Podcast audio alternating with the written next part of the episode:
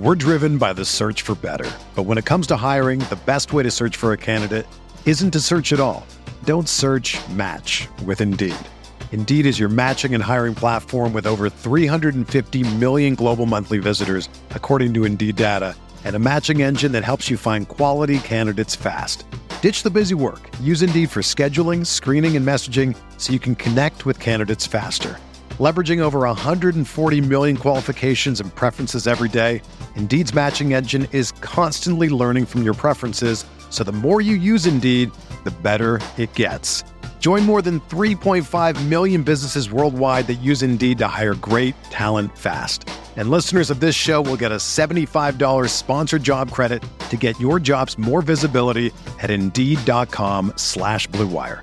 Just go to Indeed.com slash BlueWire right now and support our show by saying that you heard about Indeed on this podcast. That's Indeed.com slash BlueWire. Terms and conditions apply. Need to hire? You need Indeed. This podcast episode is brought to you by Coors Light. These days, everything is go, go, go. It's nonstop hustle all the time. Work, friends, family expect you to be on 24 7. Well, sometimes you just need to reach for a Coors Light because it's made to chill. Coors Light is cold lagered, cold filtered, and cold packaged. It's as crisp and refreshing as the Colorado Rockies. It is literally made to chill. Coors Light is the one I choose when I need to unwind. So when you want to hit reset, reach for the beer that's made to chill. Get Coors Light in the new look delivered straight to your door with Drizly or Instacart. Celebrate responsibly. Coors Brewing Company, Golden, Colorado. And now, an ad from Dad. All right, save money on car insurance when you bundle home and auto with Progressive. Can I take these off? All right. What is this? This looks good. Wow, that's well made. Where did you get this? I'm talking to you with the hair. Yeah, where did you get this? It's good stuff. That's solid. That's not veneer, that's solid stuff. Progressive can't save you from becoming your parents, but we can save you money when you bundle home and auto. Progressive Casualty Insurance Company affiliates and other insurers. Discounts not available in all states or situations.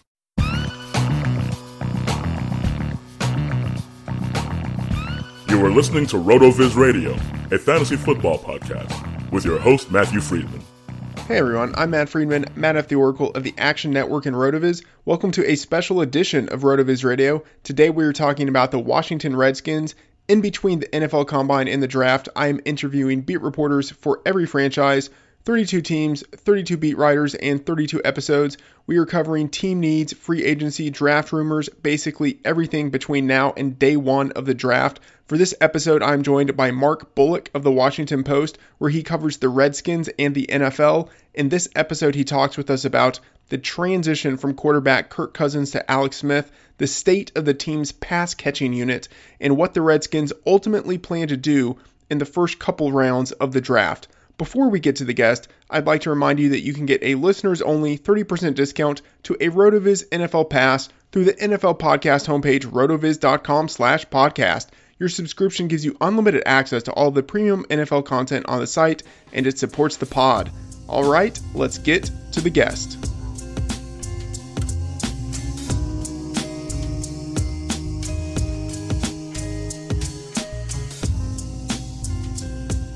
Please welcome to the show Mark Bullock of the Washington Post. You can follow him on Twitter at Mark Bullock NFL, where he provides up to the minute news on everything to do with the Washington Redskins. Mark, thanks for taking the time to talk with us. Uh, no worries. Thanks for having me on.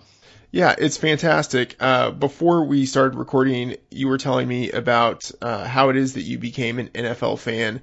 Uh, given that you are originally from the UK, can you talk a little bit about that? Yeah, sure. Um, it, it all started uh, when I was a kid. Uh, my my dad's job took us out to the states as a family, um, and I, I lived out there for for five years, um, and, and kind of grew up on on US sports, and then moved back here um, to the UK uh, after after that, and and kind of fell out of touch with, with all of US sports for a little bit, and then um, it started to pick up again on, on TV and, and more games were being shown on, on TV and stuff and that, that got me back into it. Um, and then from there it just kind of was a bit of a landslide and once you start getting into it the NFL kind of drags you in and you really get involved with it and start on blogs and what have you and then it gets picked up and suddenly I'm contributing to the post. So uh, yeah, that's kind of my story of getting into the NFL. Yeah, that's a fantastic story. Well, let's uh, let's get into the the uh, the the outline here. But I'm, I'm gonna I say that, and then I'm about to go off the outline. Um, so I think like the the big story of free agency has been that uh, Kirk Cousins is no longer with the Redskins. He's now with another team. That means Alex Smith is with the Redskins. But before we talk about Alex Smith, can we talk about the absence of Kirk Cousins? What do you think that he has meant to the franchise over the last three years, and what do you think his absence means for the team now? Yeah, um, he's he brought, in certain terms, he brought stability. Um, after what happened with Griffin and, and all the reported fallout between the front office and, and the Shanahans and Griffin, um, and that all kind of got completely wiped out, and, and then Kirk Cousins was kind of just the guy to to kind of bridge to when they got someone else, and then he, he played relatively well in, in Jay Gruden's system and and managed to um, put put some good numbers out there, and then obviously they had the back to back franchise tags, and so that it it wasn't stable in that they were still going year to year on deals. They didn't have anything long term worked out, but in terms of the quarter having the quarterback set for the past two or three seasons, um, it has brought them some stability, and, and he's been fairly reliable on, on the kind of quarterback that he is, and being able to run the offense relatively uh, efficiently. So um, he he brought them some form of stability at a, the most important position in football. So um, it certainly was. It, it, was it was an odd situation, um, and and losing him does somewhat lose that stability. But as you said, they they they've brought in Alex Smith and and they quickly signed him up to a long term deal. So um, I suppose they're hoping that that will bring them that stability and, and with with a, a long term contract in mind as well. They'll, they'll have that stability for not just on the field but off it as well. So you recently wrote a piece about how Washington might use more run pass options with Smith as the quarterback. Can you talk about that piece a little bit? Sure. Um, the basis of that piece was um, in in Kansas City, um, particularly at the start of the year. Everyone was um, raving about how they were running the all the RPOs at the run pass options, um, and with with Tyreek Hill and, and Travis Kelce and Alex Smith was under center running it all, and, and Kareem Hunt was in the backfield, um, and um, they they had lots of different innovations that we hadn't necessarily we have we've seen some of it in the NFL before. Um, obviously, uh, with the the Redskins ran it themselves with with RG3 when he was quarterback um, in in 2012. Um, and, and, then Chip Kelly ran it with the Eagles um, it, when when he entered the NFL as well. So it's not something that is completely new, but it's not something that had taken the NFL by storm quite as much as it had this year. And um, they're they're a very good place for not only getting the ball out of the hand of the quarterbacks quickly and making easy completions, but also opening up running lanes um, by having a positive box count where the the defense doesn't have enough defenders in the box to account for all the blockers and the running back. So it's um it's a it's a good little scheme um, and, and it's something that you can run relatively often and and help get both the running game and the quick passing game on track.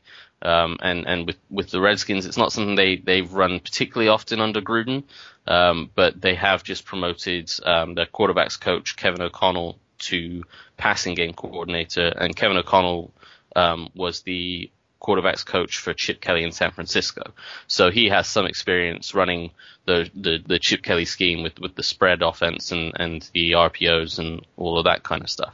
So um, and then obviously with with adding Alex Smith, who who ran a ton of RPOs with Kansas City, you, you have two guys with with a good deal of experience in running those type of schemes, um, and and they should be able to uh, translate and, and help the Washington offense run similar things. So Alex Smith now has the long-term contract. Uh, um, I'm still wondering though. I mean, he he always seems like the perpetual uh, bridge quarterback for for someone in waiting, and I'm wondering, given that this is a pretty decent quarterback class, well, or I mean, you might disagree with that, but in, in terms of the the incoming uh, quarterback prospects, there are a number of them who are intriguing to a lot of draft evaluators. do you think the Redskins still, maybe not with the first round pick, but do you think the Redskins still could look to the draft to take a quarterback potentially of the future? Uh, possibly. I, I don't think it's particularly likely with an early pick. Um, it, it would be sort of a, a day three pick, um, and probably a later pick if they were to take one. Um, I, I know that they have been uh, very heavily linked with Richmond quarterback uh, Kyle Lauletta. Um, I think that's how you pronounce his, pronounce his name. I'm not sure. Um, and and that, a lot of that comes from um, Redskins team president Bruce Allen is a Richmond Richmond guy. Um, so he's very very familiar with with Lauletta. So um, I know they have had plenty of interest in him, but he seems to be a guy that um, might go earlier than they can afford to take a quarterback. Um, with, with, the contract they've given Smith, yes, he has been kind of the bridge guy to the next quarterback, but with, with the contract they've given him, it, it seems to be he's going to be the guy for at least the next two or three years. So I would think if they do want to draft that kind of the next guy um, to be the quarterback of the future, it would be something that would happen probably a year or two down the line rather than this year. All right, let's look at, at the pass catchers. So Terrell Pryor, uh, who was amazingly disappointing last year, he is gone. Ryan Grant is gone. Paul Richardson is in, so that has a uh, it leaves a unit of Jamison Crowder, Josh Doctson, Paul Richardson. How do you see that unit shaking out? Uh, I think there's plenty of potential in that unit, but there are still plenty of questions to be answered. Um, it, it's it's quite a young unit. Um, they they really really like what Paul Richardson brings to them, which is the deep threat that they they lost when DeSean Jackson left last year in free agency. Um, and DeSean Jackson, Gruden was fantastic in the way he used DeSean Jackson to not only take shots deep, but to open things up underneath for uh, the guys like Jordan Reed and, and Jamison Crowder. They they profited massively off of um, DeSean Jackson just running a deep post or a go route and, and taking a safety with him. So um, they're they're excited about Paul Richardson bringing that deep factor and, and the speed factor back to the offense.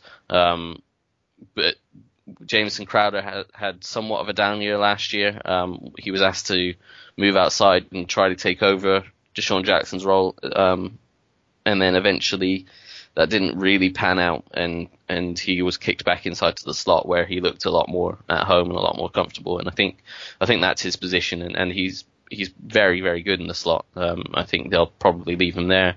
Um, Josh Doctson has some questions to be answered. Obviously, he has tons of potential. He was he was a first round pick, um, and he looks like he's going to be playing their ex ex receiver position. Um, so he's going to be looked to be potentially a little bit more of a possession guy than a, a deep ball guy. But that being said, he's he's well known for his highlight reel catches of jumping over defenders and going up and getting the ball and high pointing it and that sort of thing. Um, so it'll be interesting to see how he develops because while he's been great at, at doing those spectacular catches, he, he's had some drops and some some le- more routine plays that haven't quite come up for him. Um, so he he he still needs some a little bit of development, and um, he will be kind of key to see how this whole receiver group plays out this year. If he if he takes the next step and becomes the guy, then everyone else looks better. But if he doesn't, then it will be a lot of pressure on on Crowder and, and Richardson, the free agency acquisition, to uh, step up and make the numbers. Alex Smith has traditionally not been a guy who throws deep all that often, and one of the things that was really interesting about Smith last year was his willingness to throw it deep more frequently. Uh, do we think with Paul Richardson uh, as the the potential deep threat player in this offense that we will continue to see Smith have willingness to throw the ball downfield? Uh, I think they certainly hope so. Um, I, I, think that was a big part of why they they made the trade to go and get him. Um, was because he was he was so willing to throw it down down the field last year, and, and statistically he was one of the better deep ball throwers last year. Um, and as you say, it's not typically been a, a, trait of his career, but he's also been through multiple different offenses where he's learn gets one year to learn the scheme, and then a, a new coordinator comes in, or he um, he hasn't had in, in Kansas City. He, he had the went the longest time without having any real number one receivers. Um, so it was only this year when they they finally had Tyreek Hill as a as a proper deep threat that they were finally able to go deep. Um, and I think the the one of the reasons why Gruden was a little bit frustrated with Kirk Cousins was Cousins was a little bit more conservative, and and this year he did a better job of of taking more shots down the field, but when he had the likes of DeSean Jackson going down the field, he didn't take them as often. He would often pass up on them, even though you know that, that he had a pretty good chance that he had a step on his on, on his defender and he probably could have hit that deep ball, but he he didn't trust himself to make it. So um, I, I think that'll be the, one of the big reasons why they're so excited about Alex Smith is because he was so good on the deep ball last year. Gruden knows he can scheme guys open deep. It's um, it's whether he can have a quarterback that can is willing to take those shots and then can hit those shots. And what we saw from Alex Smith last year is he is that guy. But is last year the exception um, to the rule? We're, not sure. Um, but they, they certainly hope that he'll continue from from what he did last year. So for the past few seasons, whenever Jordan Reed has been healthy, a lot of the offense has funneled through him, but he is rarely healthy. And uh, I guess the Redskins are fortunate in that they have Vernon Davis, who is a very competent, even if he's an aging uh, backup or number two tight end at this point in his career. Uh, but is there any any sense on how Jordan Reed is progressing, uh, in any sense at all, if he's someone that they can depend on? Well, Gruden has come out and said this offseason that they're they're trusting Reed to be healthy and they're expecting him to be fully healthy going into training camp and the season, um, which is which would make a nice change from last year. He he he ended last season injured, um, and going into last off season he he was injured as well, um, and he never really got over that injury, and and kind of last year was was a washout for him. Um, as you said, he's such a big part of the offense, and and Jay Gruden says constantly just how important he is and how the offense really funnels through him. Um, so it, it it would be huge to have him back from from injury, but he's he's had such a long list of injuries throughout his career. It's it's tough to say that you could rely on him for an entire season, um, but if you can get 10 to 12 games of him fully healthy, I think you'd be pretty happy with that. Um, and the indication so far is they're expecting him to be back fully healthy going into training camp, um, which is about as as positive a sign as we can get at this point of the year. Let's talk a little bit about the running backs. So Doug Williams, uh, Washington's senior vice president of player personnel, uh, he said that the team needs to upgrade the running back position. Uh, if you look at the group that they have Chris Thompson is a very productive player on a per touch basis, but it's questionable as to the extent to which they can really give him a lot of touches in any given game. Uh, Rob Kelley and Samaje Perine, uh, big bodied guys who might not be as athletic as they would want their lead back to be. What do you think of the group that they have there, and are they looking to improve that position through the draft early in the process?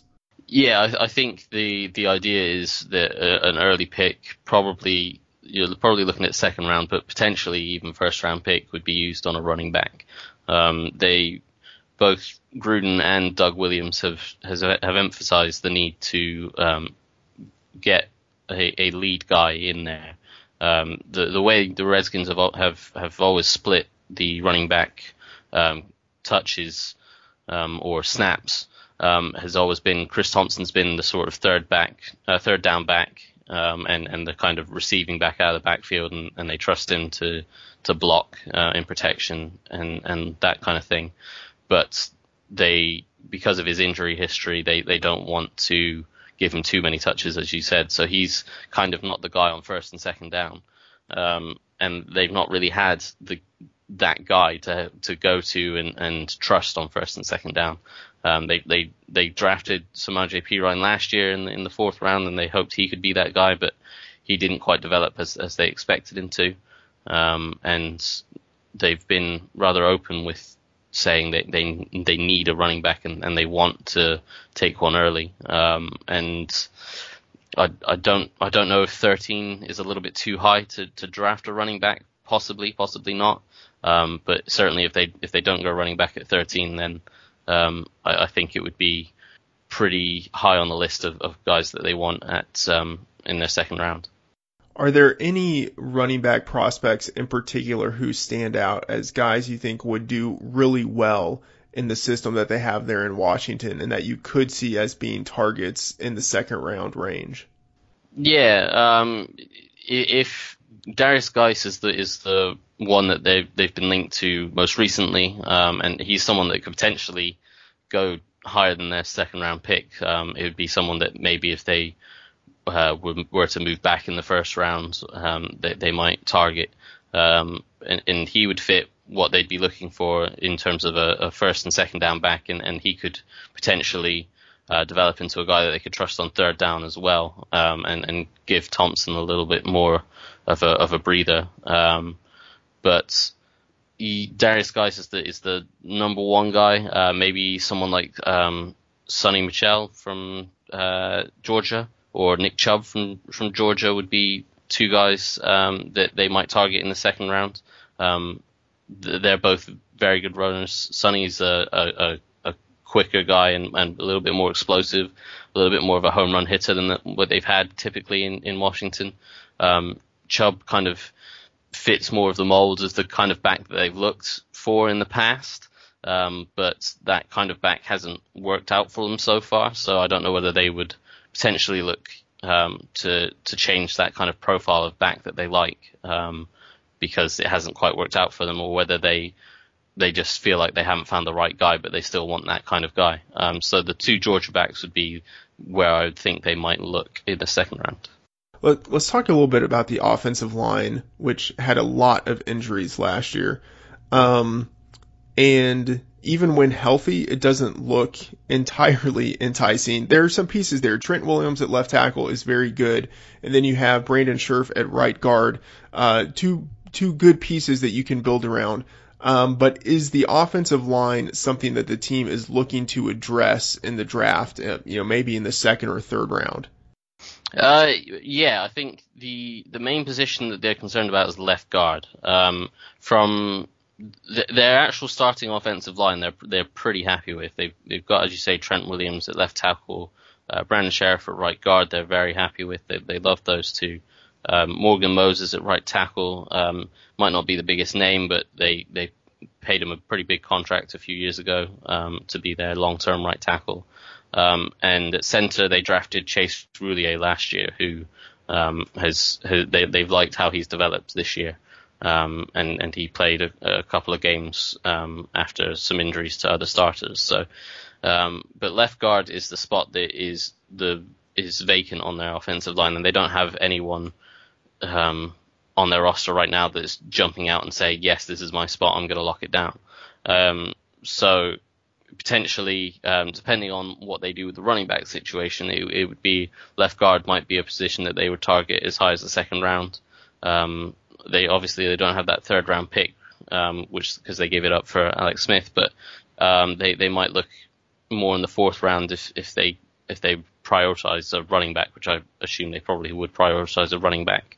Um, then they they might look sort of fourth round, fifth round for um, a, a, candidate at left guard that could come in and, and, compete for the starting job there.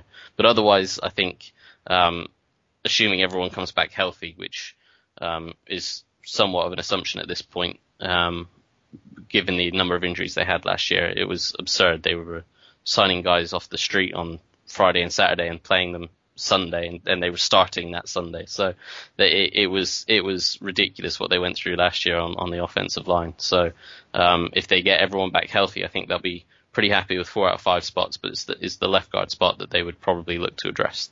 So it seems like the the dream scenario for them, um, because I don't, I mean Saquon Barkley isn't falling to pick 13, uh, but I mean Quenton Nelson. I mean you never know. Guards aren't normally a uh, a position of priority in the draft, but Quenton Nelson is one of the best players in this draft. He could go in the top 10, but it's possible he could slip to 13. If he's there, do you think the team would draft him?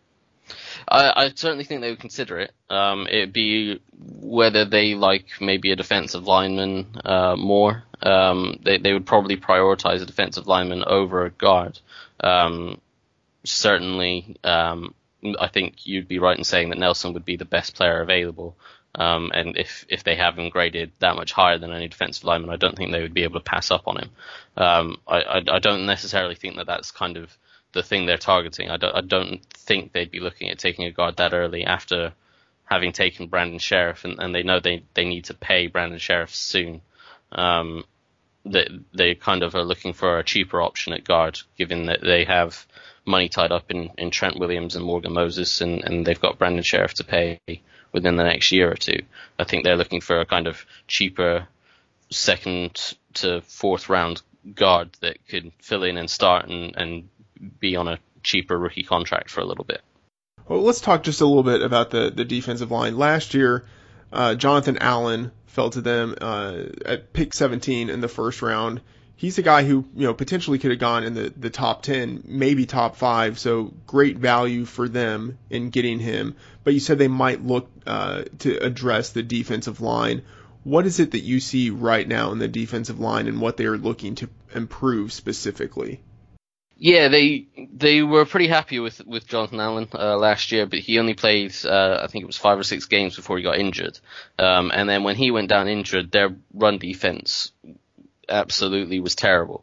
Um, it, it, it, to start the year, um, they, they they played pretty well, um, and and they had um, Zach Brown and Mason Foster at linebacker behind a defensive line with, which contained Jonathan Allen and and um, some other guys, um, and and they they were pretty pretty stout against the run, but then they lost Allen and and they lost um, Mason Foster, and then their their run defense went shot, and they and they couldn't uh, stop the run uh, at all. So I, think what they'd be looking for is another sort of top potential uh, defensive tackle, either an interior. They they've not really had a nose tackle since they've transitioned to a three four. Um, but they they don't play a typical two gap three four. They play more of a one gap penetrating three four, kind of the way that Wade Phillips runs his defense, um, where they have it's a three four personnel, but they they play at one gap, kind of more four three style. Um, and so they'd be looking for rather than necessarily a big stout guy um, that that can't pass rush. They'd want someone that um, is maybe a little bit lighter, but could offer them something as, as a pass rusher as well as stopping the run. Um, so that you'd be looking at guys like uh, Da'Ron Payne, I think, would be pretty high on their list. Um, Vita Vea, they, the, um, Vita Vea, sorry, I'm sure they'd be um, pretty happy with, as he is that kind of that big prototypical nose tackle, and, and he's more athletic than um, than most people at, at his size. Um, but I'm not sure given how raw he is as a pass rusher, um, he he's mainly gets by on his his athleticism at this point in, as a pass rusher. Um, whether they'd be more inclined to go with Da'Ron Payne, who he, he isn't a necessarily a massively developed pass rusher at this point, Payne, but he has more um, moves in his arsenal, and he he has um, uh, better technique from being an Alabama guy. So someone that could give them some pass rush potential as as a interior pairing with Jonathan Allen in in nickel packages, but in base could play sort of nose um, and and one technique and shades over the center and uh, and take on double teams and stop the run as well um, would be kind of their ideal situation in in the first round, I would think. Any thoughts on Maurice Hurst or Taven Bryan? I mean, both of those guys are smaller, so I don't know if they would have the capability to do what the Redskins would be looking for. But do you have any thoughts on them? Yeah, uh, Hurst would be uh, an interesting option. Obviously, there's there's the question about his his, um, his heart condition, whatever that was at the combine. Um, but he seems to have been cleared for that now. So um, the the first step burst that he has would be appealing to anyone, I think. Um, but I think that he's more of a guy that they would have as a defensive end in the three-four rather than a defensive tackle because he doesn't have, uh, sorry, a nose tackle because he's he's a little bit undersized, which is absolutely fine when you have that kind of burst that he has, but it's not the prototypical nose tackle kind of role that they, they I think they're looking for, um, which someone like a, a Payne or a Vea could could fit a little bit better. Okay, so uh, I'm curious a little bit about your thoughts on the the linebacking unit. Um, as you mentioned, uh, Mason Foster was out. They have Zach Brown there. Um, but any thoughts on where they, they could improve or if they're looking to do anything with that unit? Uh, I I think they would have been a, a, little bit more urgent about linebacker had they not been able to re-sign Zach Brown, um, but they managed to get him back at a, on a relatively team-friendly deal, um, and and they brought back Mason Foster as well after um, it, with with him looking to be a little bit more healthy this year, um, and they, they, those two were a, a, very strong pair for them at the start of last year, um, it, but then they both suffered injuries. Um, as just about everyone on the Redskins roster did last year. So um, with, with, those two back and healthy, I think they're they're pretty set as, in terms of starters there. Um, and and they have a couple of depth guys. They have um, some some younger guys that they're developing. Um, Josh Harvey Clemmons they they liked last year. Um, they transitioned him from safe, safety to linebacker. Um, they've got Martrell Spaight who I think they, they they like as a sort of a depth guy.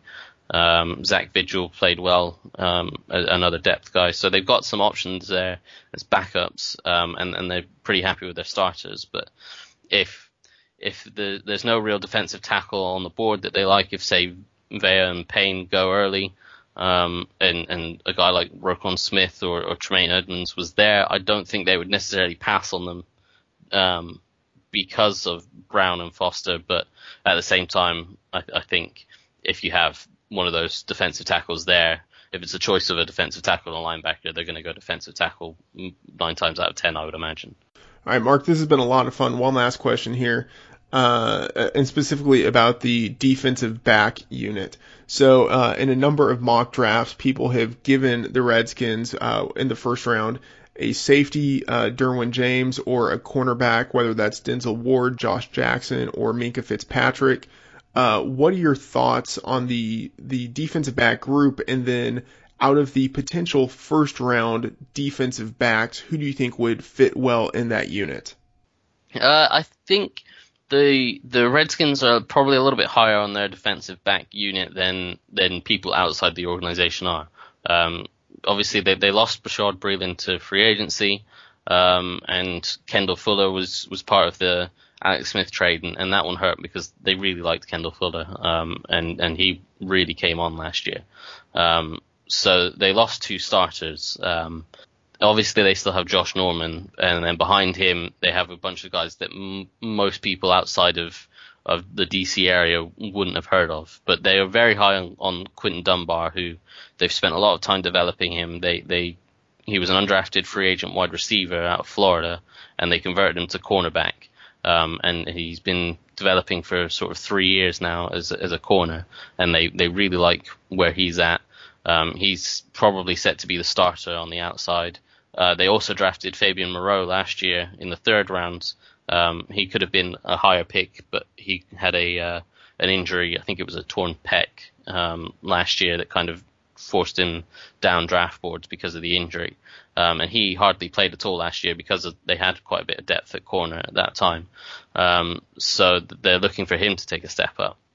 Um, and then they signed Orlando Scandrick as um, as a guy that could um, play in the slot and, and, he could play outside in base and kick inside to the slot um, when teams go three wide receivers. So I think they're a little bit happier with their their cornerback unit than than most people outside the organization might think they are.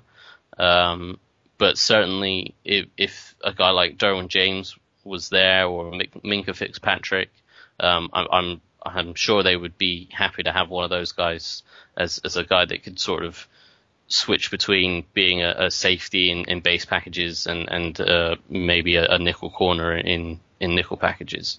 Um, I, I think they'd certainly be happy to have either one of those two um, purely on on a talent basis um, if, either one were to fall to 13. All right, uh, last question here. So let's assume that at pick 13, uh, either one of those two defensive backs, uh, Derwin James or Fitzpatrick, or uh, one of the two potential nose tackles, Da'Ron Payne or Vita Vea, uh, you know, th- there are options there where they can choose between nose tackle and defensive back. You think they're going with nose tackle? Yeah, I think um, of those four, I, I, think they would go more in the direction of, of maybe Da'Ron Payne. Um, if Minkah Fitzpatrick's there, I think purely because on a talent basis, he's probably the most talented of the group. They might consider him, and, and he might be the pick. But um, in, in, terms of if if you're just looking at position wise, yes, they would probably edge towards more defensive tackle than they would safety. Uh, Mark, this has been a lot of fun. Thanks for taking the time to talk with us, and uh, we hope to get another chance to talk with you again as the season gets closer. Uh, absolutely, it was it was good fun.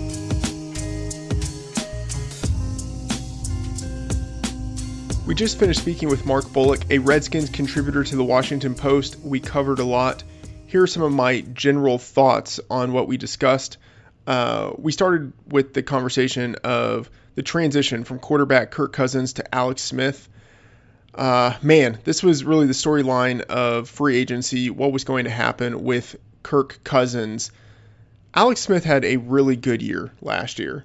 Um, I mean, people know this, but they always tend to think of it as something that was still very uh, contained and due to the system that he was in, and that uh, there was still a lot of ups and downs during the year. Uh, but overall, he finished uh, with a league high 8.6 adjusted yards per attempt. That is a really significant number. Um, you know, to lead the league, a guy really has to be pushing the ball downfield and uh, you know completing touchdowns, not just getting long completions, but they have to be looking to him as someone who, uh, for a, a, relatively or an, an, elevated majority of his passes, is getting touchdowns uh, and also limiting interceptions. And Alex Smith did a good job of that. Uh, his 26 touchdowns last year, that's the highest mark of his career, and his five interceptions last year. Uh, you know, tied for a career low if you're, you know, not counting one of his early seasons when he played only seven games. Uh, so, you know, the the best, one of the best quarterbacks in terms of efficiency in the league last year. Uh, also, the best season that we've had. Um, in general, so on the one hand, you can say, yeah, like Alex Smith last year really had a great season. On the other hand, it never is really a good idea to buy high on uh, quarterback efficiency um, just look at Matt Ryan, and you can think of this in terms of like an actual NFL team, or you could look at this in terms of fantasy value. And the clear example is Matt Ryan with his fantasy value last year. In 2016, he was the league MVP. Uh, let me look this up really quick. I believe that he led the league uh, in adjusted yards per attempt uh, in his MVP season. Yeah, 9.3. Uh, you know, he had the best statistical season of his career and then there was major and I should say expected regression uh, to something very close to his career numbers in 2017. Uh, given that Alex Smith is going to a new system, uh, and given that he played much better than he's ever played in his career last year, we should expect to see some regression. Uh, so, you know, that's unfortunate for the Redskins. On top of that, it's not just regression from what they might expect from Alex Smith. It is uh, a legitimate subtraction in terms of what they got consistently from Kirk Cousins to what they are likely to get this year with Alex Smith. Um, because as as great as Alex Smith was, and as good as he could be in this offense, um, it is unlikely that someone is going to have an offense as well suited to him as the one that Andy Reid was able to to put together for him for 5 years in Kansas City. Reid is very good at managing his quarterbacks and building around them. Um, it's it's almost unthinkable that Alex Smith, even if if this team runs more of an RPO centric scheme, and by the way, I think Alex Smith would do well in that scheme. He played under Urban Meyer. I mean, this was years ago, but Urban Meyer in college at Utah, right? So uh, I think he could do well in that scheme. But even if the Redskins are very good at adjusting their system to him, I still think it's unlikely that he's going to be able to do something um, predictably close to what to what Kirk Cousins did for the team over the last three years. Uh, I mean, people people tend to think that Cousins is just this kind of mediocre quarterback because in his three years as a starter, the team was right around 500. Right, he went nine and seven his first year, eight seven and one his second year, and seven and nine last year. And people look at it and say like, oh well, he didn't win. He he wasn't a hashtag quarterback wins guy. I mean, that has actually very little to do with whether he is a good quarterback or not. Um, he completed in his three full, full seasons as a starter uh, exactly 67% of his passes. He had 7.8 adjusted yards per attempt. That's not an elite mark, that but that is a pretty good mark. Um, I mean, just to, to put some context context to that, and, and, remember, this spans three seasons. Like that is a pretty significant uh, amount of data that you can have based on three seasons. But just looking over the last three seasons, you know, what did Aaron Rodgers do in his last three seasons? Uh, and and granted, uh, you know, some of that was injured. So if you go maybe even look at what he did for four seasons, what did Aaron Rodgers do over his last four seasons? He had seven, uh, sorry, he had 8.1 adjusted yards per attempt. If you take out his 2014 season and look at what he did over the last three years, you get 7.5. Uh, you know, so it's not to say that Kirk Cousins is better than Aaron Rodgers, but I mean, he has he has done significant things through his first three seasons as a starter to show that he has upside. If you look at Jameis Winston, who was the number one pick, right? I think most people would say that Jameis Winston has exhibited significant potential to this point in his career. He's completed 60.8% of his passes in three seasons. Again, compare that to Kirk Cousins, 67% of his passes. Jameis Winston, 7.1 adjusted yards per attempt. Kirk Cousins, 7.8. Um, who is going to be better moving forward, Jameis Winston or Kirk Cousins? It really might be Kirk Cousins. Um, I mean, it's blasphemous to compare to Drew Brees, but uh, I'm going to do it anyway. Brees obviously comes across better, but you know Brees is uh, 8.0 adjusted yards per attempt, a 70% completion rate. But Brees is like the only guy in the league, or one of the few guys in the league, add Tom Brady to the list, who, according to certain measures, has consistently been better than Kirk Cousins over the last three years. Um, I mean, look at, at Ben Roethlisberger.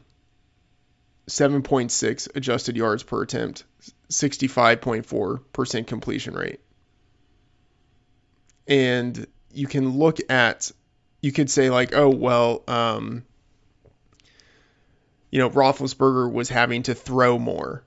You know, just like given the team that he was on, he was having to throw the ball more. So Cousins is taking advantage of, uh, you know, throwing in, in more optimized situations. Um, that's not the case. Kirk Cousins actually attempted more passes. So not only was he throwing more, but he was throwing better. Um, you know, it's it's a situation where I think Cousins, what he brought to that team, uh, I think it is undervalued, and I think it it will be missed moving forward, even if people don't connect the dots. I mean, what I mean, he was in a horrible situation last year. The offense lost 2,000 yard wide receivers, and it was without its main receiving playmaker in um, in Jordan Reed, and he still had a great season. So uh, I think with Alex Smith coming in, new offense, new receivers, and I mean, let's just talk about the receiving unit. But uh, new receivers, it's going to be hard, I think, for him to to do even out as good as Alex Smith is. I think he's undervalued. But uh, as good as he is, I think it's going to be hard for him to approximate what Kirk Cousins was able to give to the team on a reliable and predictable basis the last three seasons. Uh, I mean, a big part of that is the pass catching unit. Um, Alex Smith has been at his best when he has had dynamic pass catchers around him. Uh, look last year, you know, Tyreek Hill is a very explosive guy. Uh, he had a good receiving back out of the backfield, and he might have that this year if Chris Thompson is able to return to health, but you know, it's not for certain. Um, and Travis Kelce, obviously, if Jordan Reed is healthy, he could be a Travis Kelce esque type of uh, approximation, but we don't know if he's going to be healthy. Uh, and so you just look at the wide receivers. Jamison Crowder, he's not a number one receiver. Um, he's a he's a good supplemental piece, right? But he's not a number one receiver. So you're looking at this point and hoping that Josh Doctson develops and is able to to become a a reliable target for Alex Smith. Um, you know, Doctson as a former first rounder, maybe he develops.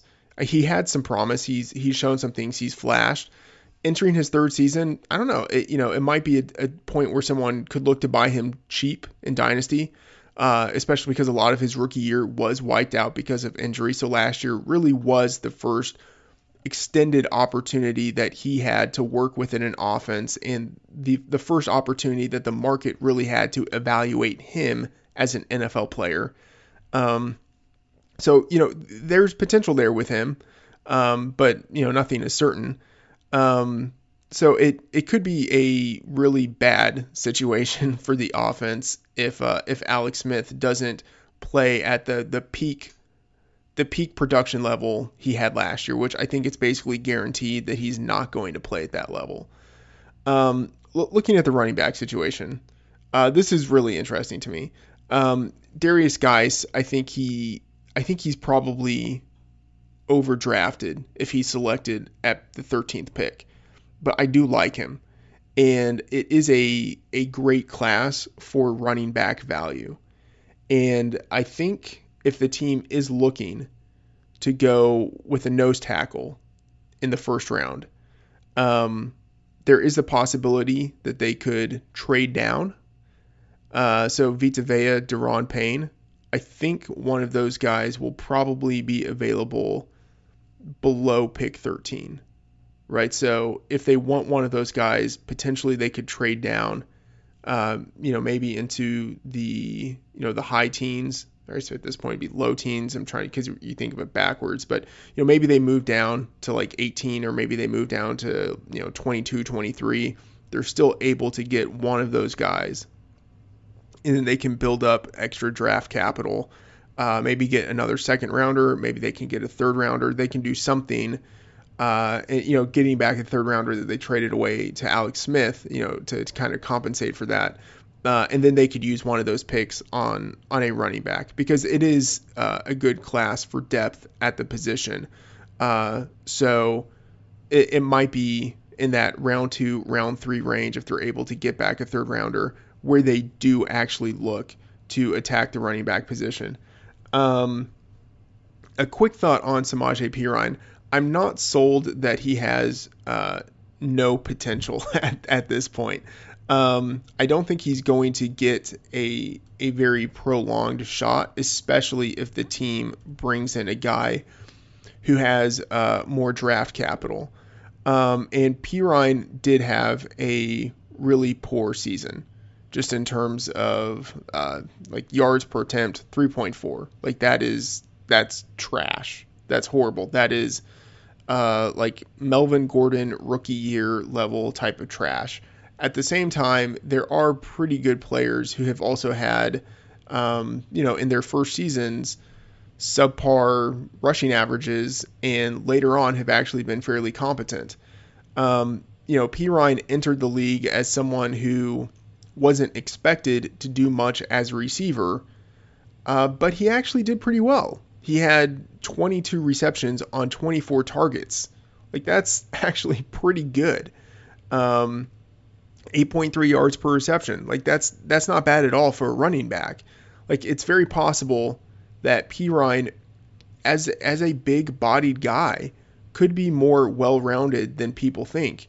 Um, people kind of forget that he had really like one of the greatest true freshman rushing seasons of all time at Oklahoma.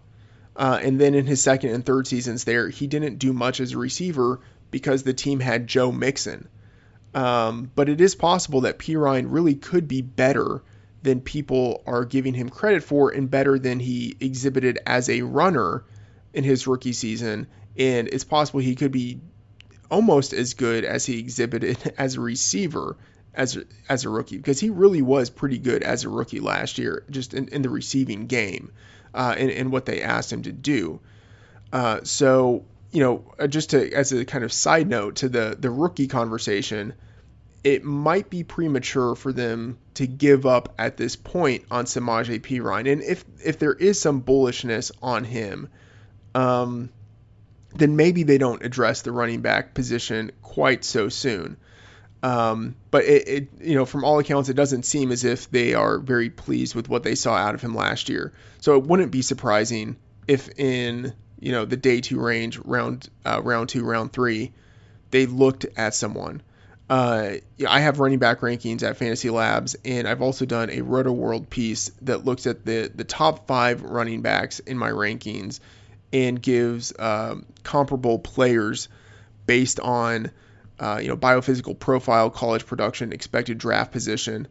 Um, you know, Rashad Penny is someone I think could do really well in uh, in a system like that uh, with Alex Smith. It's not as if Rashad Penny is um, is basically this year's version of Kareem Hunt, um, but there are a lot of similarities between them, and uh, like Hunt, Rashad Penny is a very well-rounded player. Uh, the the comp I have for him is Larry Johnson, and in part that has to do with the fact that uh, Penny was so dynamic as a return man in college, uh, scoring I believe seven kick return touchdowns and one punt return touchdown uh, in his final three seasons. Uh, and for a guy of his size to be able to do that, uh, to exhibit the the elusiveness and the long speed. Uh, that is very rare. And the last player, uh, the last kind of volume based back, or not even volume based back, just the, the last back of that size to do that in college was Larry Johnson to have a, a punt return touchdown and a kick return touchdown in in rushing and receiving scores in the last in the last season. Um, the last guy to do that before Rashad Penny was Larry Johnson. Uh, so Penny is, you know, people have talked about, and he had a fantastic combine. People have talked about him as starting to move up. I still think that he gets drafted um, probably more in round three, maybe even early round four, but it's potential he could go. Uh, it's potential. It's possible he could go in in round two, round three, uh, early round three. Uh, but I, I think he's someone who could do well. Um, Derrius Guice, I think, will be off the board by then. Uh, but Nick Chubb, was someone that we mentioned. Um, my player comp for him is Jonathan Stewart, uh, just in terms of how productive he was in college and the the size and the frankly surprising physical abilities that he showed at the combine. Uh, 4.5240 uh, at 227 pounds. That definitely is like that. That's good. That gets it done right? And I, I think 40 time might be overrated a little bit for running backs anyway. Um, but he definitely showed the ability to have good straight line speed at his size, and then his uh, agility marks were decent for his size. Um, you know, so he's a guy who, you know, three years ago was thought of as like the clear cut, easy number one running back in the class. Um, I think there's still a lot of talent there. And he showed at the combine that uh, his his injury, you know, that he suffered as a sophomore in college, really hasn't sapped him of his athleticism. Or if it has, then it just means that he had otherworldly athleticism to begin with, and now he's just merely uh, a highly above average NFL athlete. Uh, and then one guy who is really intriguing is Royce Freeman, uh, the running back out of Oregon who, uh, like Chubb, kind of surprisingly showed good straight line speed and good agility for his size, better agility than Chubb actually. Um, and you know, one thing it, it, it was somewhat difficult to come up with a comp for him. But you know, one thing about Freeman is that uh, although he didn't have any one season that was hugely impressive as a receiver, um, he did have some pretty good receiving production in college. Uh, and for a guy of his size to do that is pretty rare. Uh, and it, it makes him comparable, or let me rephrase that. It makes him a slightly less interesting version of Le'Veon Bell. Uh, eh, but you can't say that, right? Like that's almost like taking the Lord's name in vain. So the the comp that I gave is Leonard Fournette as sort of like a slightly smaller, less athletic, uh, much cheaper version of the guy who was the number one running back off the board last year, and, and it's because of his his size, uh, his athleticism with it, his prolonged college production, uh, and then also his functional ability as a receiver. And we saw that from Fournette last year. Uh, I, Freeman is similar. Freeman is someone who would be great uh, as a day two pick uh, for the Redskins, right? But whether they go with one of those guys or they go in a different direction, this is a big class for running back value. Uh, and I guess it's fortunate that they are in a position where uh, their need matches up with the the value that the class offers. Uh, so it will be definitely interesting to see what they do on the first day of the draft, if they stay at 13 or if they trade down, if they can still get one of those nose tackles that they want, uh, and then what they're able to do uh, if they're able to get any extra picks on day two, and then what they do with those. But that's going to do it for this Redskins focused special edition of RotoViz Radio. Be sure to check out the episodes for all the other teams on RotoViz in the podcast feed. I'm Matt Freedman, Matt of the Oracle. Thanks for tuning in. Thank you for listening to this special edition of RotoViz Radio, the flagship RotoViz podcast. Special thanks to Hassan Rahim, the producer for this episode, and to Colin Kelly, the assistant executive producer for the podcast channel. Please review the show on iTunes under the RotoViz Radio feed. Contact us via email, rotovizradio@gmail.com. We'd love to hear what you think, and follow us on Twitter at RotoViz Radio. And remember, you can always support the show by subscribing to RotoViz at a 30% discount through the NFL podcast homepage, rotoviz.com slash podcast. Can't believe it. That Gerald is presenting the quarterly budget report with finger puppets? Look, here comes a 1.7% decrease in fixed overhead. Hello, everybody. No, I can't believe how easy it was to save hundreds of dollars on my car insurance with Geico. Who are you? The projected increase in organic Q3 revenue. Hooray! Believe it, Geico could save you 15% or more on car insurance. Geico presents oh, yet another voicemail from your roommate. Hi. So, about the kitchen. Turns out when there's a grease fire, you're not supposed to throw water on it. Who would have known, right? Anyways, the fire department is here and it's totally cool. Give me a call back when you get a chance. The Geico Insurance Agency could help keep your personal property protected, like if danger is your roommate's middle name. Visit geico.com to see how easy it is to switch and save on renter's insurance. Sugar Ray Leonard, Roberto Duran, Marvelous Marvin Hagler, and Thomas Hearns. Legends, whose four way rivalry defined one of the greatest eras in boxing history. Relive their decade of dominance in the new Showtime sports documentary, The Kings, a four part series premiering Sunday, June 6th, only on Showtime. Whether you're a world class athlete or a podcaster like me, we all understand the importance of mental and physical well being and proper recovery for top notch performance. That's why I'm excited that Unified Healing is sponsoring this podcast. Unified Healing is a new and super innovative global network of wellness centers powered by Energy Enhancement System, or EE System. If you haven't heard of the EE System, you'll want to listen up. This technology promotes wellness, deep relaxation, purification, and rejuvenation. At hundreds of locations across the globe, access to a center is easy and affordable. Interested in experiencing the EE system technology for yourself? Go to unifiedhealing.com slash bluewire to learn more and find a center near you. That's unifiedhealing.com slash bluewire. No material or testimonials on the Unified Healing website are intended to be viewed as medical advice or a substitute for professional medical advice, diagnosis, or treatment. Always seek the advice of your physician or other qualified healthcare provider with any questions you may have regarding a medical condition or treatment and before undertaking a new healthcare regimen, including EE system.